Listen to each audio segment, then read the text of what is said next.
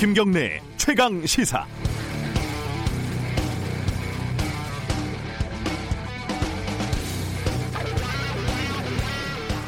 넘버 3라는 영화 기억이 나십니까? 그 영화에서 보면요. 배우 이미연 씨가 연인 사이인 한석규 씨한테 이렇게 물어봅니다. 오빠 나 얼마나 믿어? 더니 51% 겨우? 이 대사가 있고 나서 어, 영화에서 우여곡절을 겪고 서로 간에 신뢰가 쌓인 뒤에 영화 마지막 쯤에 다시 물어봅니다. 지금은 얼마나 믿어? 51% 아직도? 내가 49%를 믿는다는 것은 절대 안 믿는다는 뜻이고 51%를 믿는다는 건 100% 믿는다는 뜻이야. 이렇게 말을 하죠. 어, KBS가 정부 사회기관에 대한 신뢰도 조사를 했는데 10점 만점에 50% 5점을 넘긴 기관이 단 한 곳도 없더군요. 가장 하위권은 어떤 기관일까요? 예상하시는 대로 검찰, 언론, 국회입니다. 검찰이 3.7점, 언론이 3.1점, 국회가 2.7점입니다. 처음 만난 사람의 신뢰도가 3.7점으로 나왔으니까 아무 정보가 없는 것보다 더 못 믿을 존재라는 거죠. 넘버 3 한석규가 절대 안 믿는다 라고 얘기했던 것보다 더 못하다는 뜻이죠. 검찰, 언론, 국회, 우리 사회에서 못난이 삼형제쯤 되겠습니다. 이 기관들은 그런데 모두 국민의 신뢰가 없으면 제대로 운영될 수 없는 기관이다. 이런 점에서 문제는 심각합니다. 그리고 국회는 4년에 한 번씩 갈리기라도 하고요. 검찰은 지금 강제적인 외부로부터의 개혁이 시작되기라도 했는데 언론은 사실 큰 방법이 없죠. 그래도 국회보다 좀 신뢰도가 높아서 다행일까요? 영화 넘버 3의 대사를 다시 빌려봅니다. 언론이 못난이 삼형제 중에 넘버 3더만 이렇게 얘기를 하면 한석규가 이렇게 대꾸를 하죠. 아니 어떤 욕을 하면서 넘버 2요 이렇게 얘기를 합니다. 네. 넘버 3가 아니라 2라서 좋을까요? 우리 언론 정신 차립시다 새해에는 2020년 1월 2일 목요일 김경래 최강 시사 시작합니다.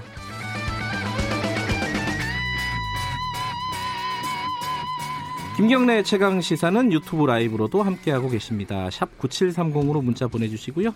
짧은 문자는 50원, 긴 문자 100원 들어갑니다. 어, 스마트폰 애플리케이션 콩 이용하시면 무료로 참여하실 수 있습니다. 자, 오늘 주요 뉴스 브리핑부터 시작하겠습니다. 고발 뉴스 민동기 기자 나와 있습니다. 안녕하세요. 안녕하십니까. 방금 전에 뉴스에도 잠깐 언급이 됐는데 어, 속보가 하나 들어왔죠? 문재인 대통령이 추미애 법무부 장관 임명을 재가했습니다. 오전 7시에 했다는데 어, 좀 이게 업무 시간 전에 하는 건 좀 이례적인 것 같은데. 저도 이런 건 그죠? 굉장히 이례적입니다. 뭐 이유가 네. 있겠죠. 나중에 좀 새로운 소식 들어오면 자세히 전달해 드리겠습니다. 네. 자, 오늘 첫 번째 소식은 김정은 위원장이 어제 좀 의미심장한 여러 가지 말들을 했습니다. 네, 핵 대륙간 탄도미사일 시험 중지 약속에 더 이상 매여 있을 이유가 없다. 머지않아 새로운 전략 무기를 목격하게 될 것이다. 이런 네. 얘기를 했습니다. 지난달 28일부터 나흘간에 걸쳐 진행된 당 중앙위원회 전원회의에서 언급한 그런 내용인데요. 네. 한마디로 선 체제 보장, 후 비핵화 입장을 재확인했고요. 핵 경제 병진 노선으로도 회귀할 수 있다. 이걸 좀 풀이 예, 이런 쪽으로 좀 해석이 가능한 그런 대목입니다. 네. 당분간 북미 관계는 강대강 대치를 이어갈 것으로 예상이 되고 있는데요. 다만 미국의 입장에 따라서 북한도 그 입장이 조정이 될 수 있다 이런 가능성을 또 언급을 해서요 네. 대화 여지는 남겨둔 그런 상황입니다. 김정은 위원장이 육성 신년사가 아닌 형식으로 신년 구상을 공개한 것은 2012년 이후 처음인데요. 네. 특히 올해 같은 경우는 대남 메시지가 또 없는 게 특징입니다. 음흠. 작년 신년사에서 김정은 위원장은 이른바 북남 관계를 10번 언급을 했고 네. 전제 조건 없는 금강산 관광, 뭐 개성공단 가동 재개 의사를 밝히기도 했습니다. 지금 북한도 그렇고 미국도 그렇고 양쪽 다 우리는 할 거 다 했다. 니들이 좀 어떻게 좀 어, 대안 내놔라 이러고 있습니다. 그렇습니다. 머지않아라고 했는데 이 머지않아가 좀 애매합니다. 네. 그렇죠? 몇 달이 걸릴 수도 있고 이 내용은 어, 브리핑 끝나면은 전문가와 함께 자세히 짚어보겠습니다. 어, 문재인 대통령이 새해맞이 등산을 했어요. 7명의 그 2019년을 빛낸 의인들과 함께 서울 이제 아차산에 올랐거든요. 아차산이요. 네. 네. 지난해 학 학교 화재 현장에서 학생을 구한 교사, 뭐 강원도 계곡에서 초등학생을 구한 특별 경비단 경사 이런 분들하고 같이 이제 등산을 했습니다. 네. 지난해 열심히 한 만큼 우리는 새해 행복할 자격이 있다. 좀 더 나아진 한 해를 만들어 나가겠다 이런 점을 강조를 했습니다. 네. 산행을 마친 다음에 문재인 대통령이 청와대 관저에서 이들 의인들과 함께 떡국을 먹었는데요. 근데 산행 도중에 민중당 당원들과 마주쳐가지고요. 아. 좀 소동이 빚어졌는데 내란 선동 등의 혐의로 지금 복역하고 있는 이석기 전 통합진보당 의원을 석방하라고 이들 당원들이 외쳤고 청와대 관계자들이 또 제지하는 그런 소동이 빚어졌습니다. 이번에 이제 사면에서도 빠져 있어가지고 그렇습니다. 예. 아, 이런 이거는 보도가 많이 안 됐었는데. 네. 예. 지금 유치원 3법 이거 처리가 계속 미뤄지면서 여러 가지 말들이 나오고 있습니다. 이르면 뭐 내일이나 6일쯤에 임시국회가 열릴 예정이긴 한데요. 네. 과연 유치원 3법이 통과가 되겠느냐? 여러 좀 회의적인 반응이 좀 적지가 않습니다. 민주당은 본회의가 열리면 검경 수사권 조정 관련 법안을 먼저 상정할 방침인데 네. 유치원 3법 발의를 주도했던 이 박용진 의원은 모든 국회의원들이 총선에 몰두하기 시작한 상황에서 의결 정족수를 채우지 못해 이대로 20대 국회가 종료가 되고 유치원 3법은 자동 폐기의 길로 들어설 수 있다. 이렇게 우려를 하고 있고요. 네. 특히 이제 총선을 앞두고 지역 유치원 단체들의 영향력을 무시할 수가 없는 그런 상황이기 때문에 전망이 더 어둡다 이런 지적도 나옵니다. 네. 어, 지난해 10월 국정감사 당시 이 박 의원이 공개한 자료를 보면은요. 2018년 10월부터 2019년 9월까지 감사에 적발된 사립 유치원이 895곳이고요. 네. 비리 금액만 무려 422억에 이르고 있습니다.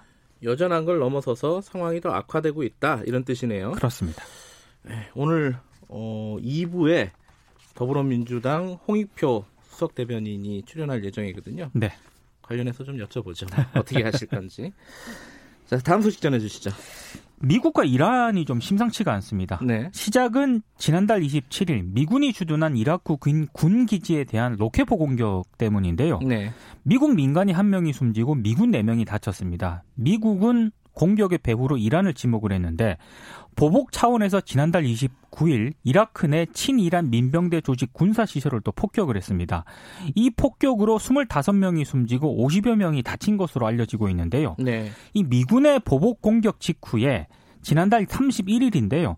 친이란 시위대 수천 명이 바그다드 미국 대사관을 포위했고요.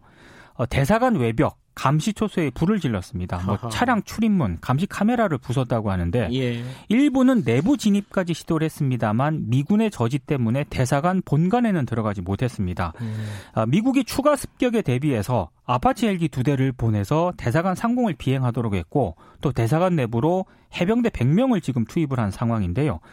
중동에 병력을 750명을 추가 파병하기로 미국이 결정을 했는데 네. 아, 굉장히 좀 심각한 그런 예, 상황입니다. 일촉즉발이네요, 진짜. 네. 삼성 소식 들어온 게 하나 있네요. 준법 감시위원회를 만들기로 하고요. 네. 김지형 전 대법관을 위원장으로 내정을 했습니다. 네. 오늘 조선일보가 보도를 했는데요. 지난달 17일 삼성그룹 주요 계열사 사장들이 모여서 별도 협의체 구성을 논의를 했고 외부 인사 6명, 뭐 삼성 내부 인사 1명으로 위원 선정을 마쳤다고 합니다. 아, 이번에 그 위원장으로 내정된 김지영 전 대법관은 삼성전자 백혈병 문제 조정위원장을 맡았던 그런 인물입니다. 네. 아무래도 그 지난해 10월 이재용 삼성전자 부회장 파기환송심에서 재판장이 좀 이례적인 주문을 한 게 있거든요. 실질적이고 효과적인 기업 내부 준법 감시 제도를 마련하라 음. 이렇게 주문을 했는데 이재용 부회장 다음 재판 기일이 오는 17일입니다. 이걸 네. 좀 고려한 그런 조치로 풀이가 되고 있습니다. 어, 재판 때문에 보여주기식으로 만드는 건 아닌 걸로 어, 생각을 해보겠습니다. 기대를 좀 의심을 네. 하는 분들도 있습니다. 예. 예. 다음 소식이요. 상습적인 임금 체불을 근절하기 위한 이 신고 감독제가 도입이 되는데요. 네. 1년 이내 5회 이상 임금 임금 체불을 하거나 체불 금액이 1억 이상인 사업장은 즉시 근로 감독을 받게 됩니다. 네.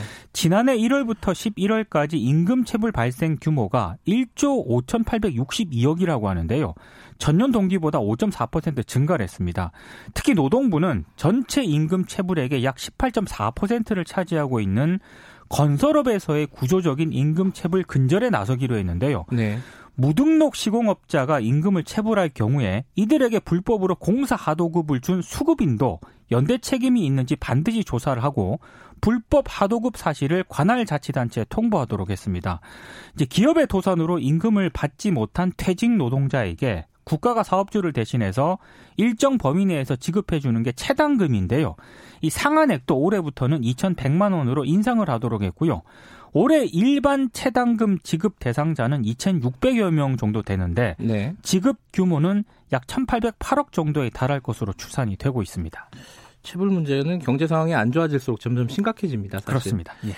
어, 아까 제가 오프닝에서 이제 검찰, 언론, 국회가 가장 신뢰도가 낮다. KBS 조사 결과인데 어, 9866님이 이세개 기관이 대한 바로 서면 대한민국이 바로 선다 이런 말씀을 보내주셨습니다. 이세 개가 나라를 지금 망치고 있지 않느냐 이런 말씀도 보내주셨습니다. 네, 안타깝네요. 네. K75937809님이 어, 하지만 김경래의 최강 시사가 있어서 희망이 있다 이런 바람직한 반응을 해주셨습니다. 자 오늘 고맙습니다. 고맙습니다. 뉴스 브리핑 고발 뉴스 민노기 기자였습니다. 김경래 최강 시사 듣고 계신 지금 시각은 7시 36분입니다.